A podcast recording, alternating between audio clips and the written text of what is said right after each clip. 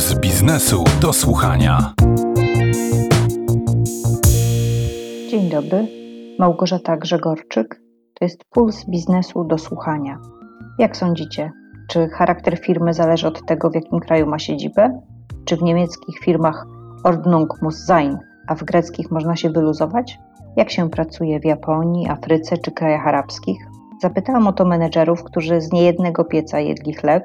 Są wśród nich Sebastian Mikosz, obecnie wiceprezes Ajata do spraw trwałego rozwoju, Marek Zmysłowski, współzałożyciel Sunroof, Katarzyna Józefowicz, szefowa Centrum Usług Credit Suisse we Wrocławiu, Marcin Lejman, wiceprezes saudyjskiej firmy Raktan.